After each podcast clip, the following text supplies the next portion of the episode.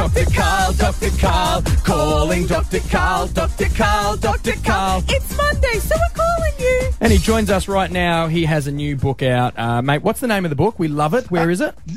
whatever it is. Uh, it's Dr. Karl's Random Road Trip Through Science. I'm writing, and it has holograms all the way through it. So you load down the modestly named Dr. Karl app, uh, aim your camera at the book, and then suddenly little mini me's pop up like Princess Leia. Help me, Obi Wan Kenobi, something like that.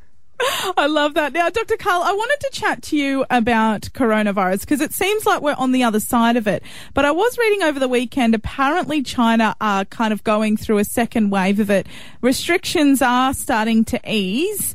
In your scientific perspective, are we out of the woods yet? And how likely is a second wave?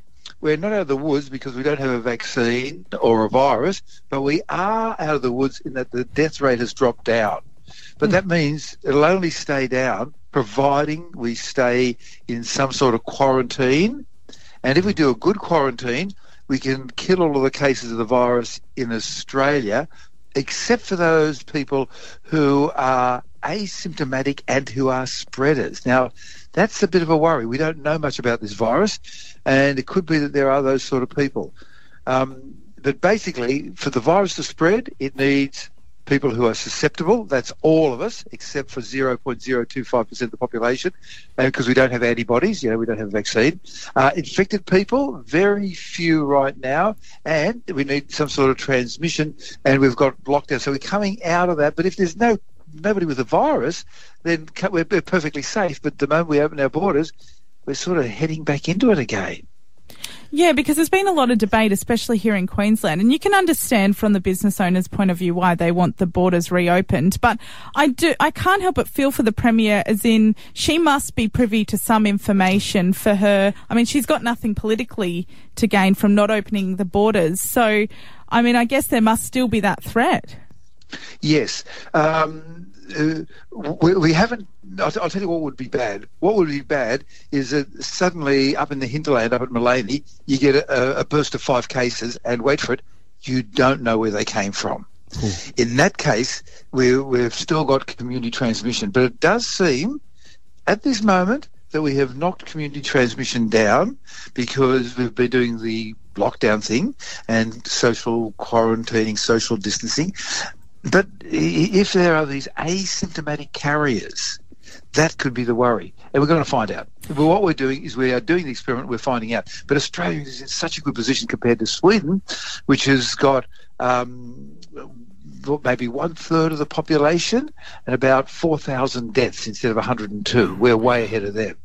Now, do you think human be- this might be a really silly question, but do you think human beings as a whole can over time develop an immunity to this virus if it's around for long enough before a vaccine happens or it's kind of Yes. Re- we can. And as a res- yeah, yeah, and as a result, and a, a good example of that, it took 500 years, but we now have people in Europe, about 1% of the population who are immune to the virus that carries AIDS.